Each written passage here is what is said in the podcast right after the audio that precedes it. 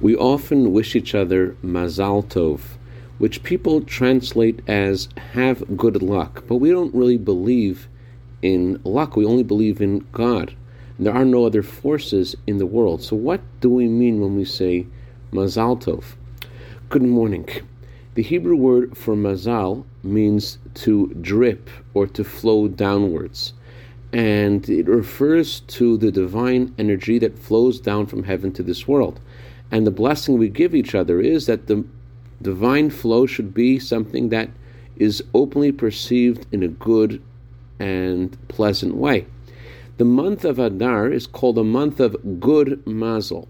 In the merit of Moses, who was born in this month, the Torah says, without any merit on your part, not because you deserve something, just because you are God's child, God gives you additional blessing beyond what you deserve.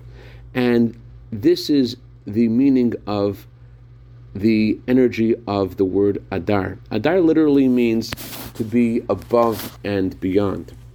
There is the way that Hashem responds to us based on our merits.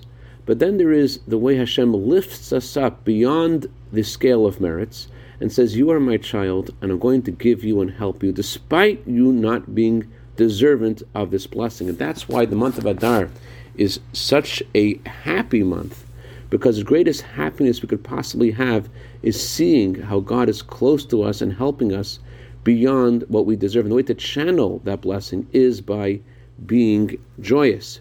May the merit of Moses, who was born today, channel tremendous blessing to all our people and bring Mashiach. Candlelighting time for Los Angeles is 524. I'd like to dedicate a minute of Torah today to Yoram and Yael Cohen, Michal and Perry Devaney, Herschel and Maida Glicken, who are all celebrating their anniversaries today. May have many happy returns to the day. Also, like dedicate this to Eliav Strasberg, who just celebrated his, his Upsherinish. May he grow to Torah, Chuppah, Masim Tovim. Have a wonderful Shabbos.